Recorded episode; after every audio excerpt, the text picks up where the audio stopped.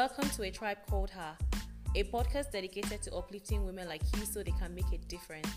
I am your host, Yejide Adewakun. In a world where women face the inner struggle to find their identity, we seemingly have less options. Through personal stories and authentic conversations, I will be creating a safe space to break away from the overwhelming pressure. Join me each week for empowering conversations.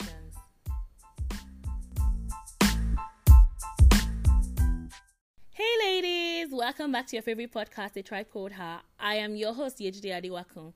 If this is your first time listening to me, thank you so much for tuning in. If you are a returning subscriber, I am so happy and excited to have you back. Did you notice that I used the words favorite podcast? We're speaking this thing into existence. In the meantime, please tell your friends to subscribe to A Tribe Called Her podcast. I'm sure we're going to have an amazing time here. So what have you been up to since the last time you heard from me? As for me, apart from eating a lot of chocolate, see, let's just thank God for life and everything else. We can be talking about this losing weight and tummy issue later. I have also been dreaming of the next Owambe party once all of this is finally, finally over. Speaking of dreams, that's how I dreamt that I went for a Lagos party. Before they allowed us to enter into the hall, we had to wash our hands first at the gate, and then somewhere in the compound, and then at the entrance of the hall. Eventually, we're given sanitizers to wipe our hands and then seated. Someone took my order and I asked for delicious Nigerian jollof rice and chicken. You know those smoky ones that they cook with firewood? Hmm. I had like, I could taste it on my tongue already. The D J was jamming and, you know, I was seriously dancing and vibrating on my seat. I can't even remember what song he was playing, but I knew I was having fun. Just as they put the food down and I was about to dig in, I just remembered that, hey God, we're inside a dream. Oh. My enemy should not even be eating inside this dream. That's how I woke up. So Village People Zero, Yejide one. Moving on to serious things. So I'm going to be talking about self-forgiveness, forgiving yourself.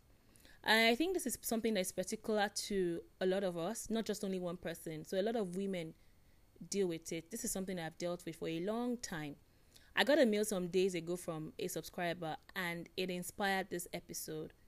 She has given me permission to read her story and here's what she has to say. Dear Yejide, I listened to your first podcast and I already feel like I can confide in you. Please keep me anonymous. Something happened to me and I have not been able to get over it. I dated this guy in uni for two years. Our relationship became toxic and we broke up. Several years later, we met again, started dating, but the toxic cycle began again. He used to beat me and I made excuses for his actions. One time he broke my head with a stick because I questioned him for staying out late with friends. I finally left him with physical and mental scars. I regret ever going back to him. I am thirty-seven years scared of getting into another relationship. I knew I shouldn't have gotten back with him and I blame myself every day. I feel stuck and I keep thinking about this over and over again. Hmm.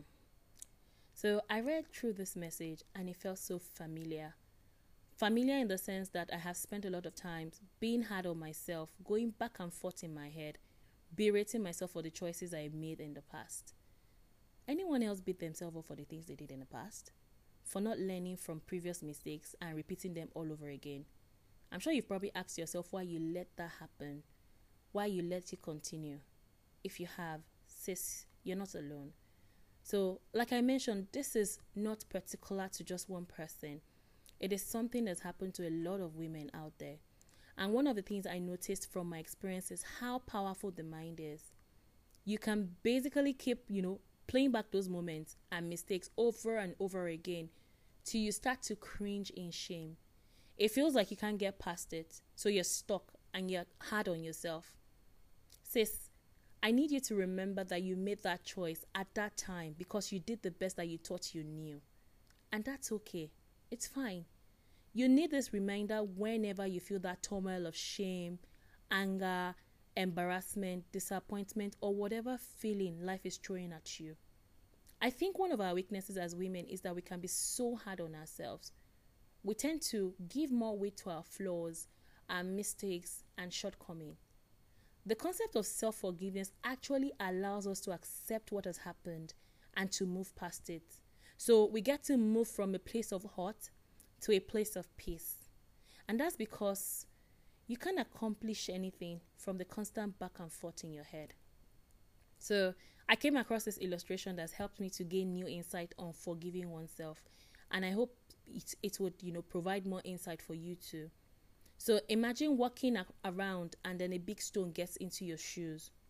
Rather than remove that stone, you move around with it. With each step you take, the stone bruises your foot and causes you so much pain. After a while, it starts to affect the way you walk and even run. You're constantly reminded of that pain every time you move. You can't concentrate on anything else except for the stone. At this point, I'm sure you're thinking, I'm going to take off that annoying stone. I mean, it's not so hard to figure out what is causing you so much pain. And that's how it feels when you carry the heavy baggage from past mistakes. The guilt will only eat away at you if you let it. You have been forgiven by the Most High, so forgive yourself. Let go of the resentment and the negative feeling. The bad decisions you made, see, they don't define you. Move on from the situation. In fact, let it be above you now. And don't forget that self-forgiveness is a process. So it might take a while, but you will eventually get to that place of healing. So I want everyone listening to me right now to take a deep breath.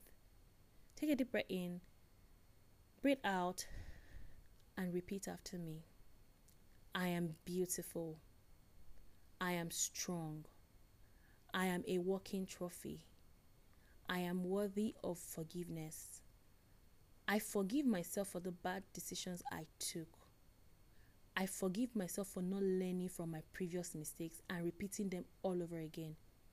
I forgive myself for not knowing what I didn't know before I learned it. I find the internal strength to pull through. Does that feel good? Yeah. Don't you ever forget that you are beautiful and strong. Embrace the present and let the past go. Talk to you soon. Bye.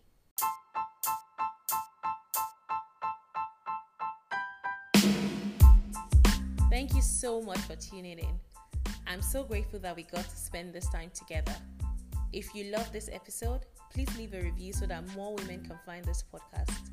Don't forget to subscribe. Till next time, cheers.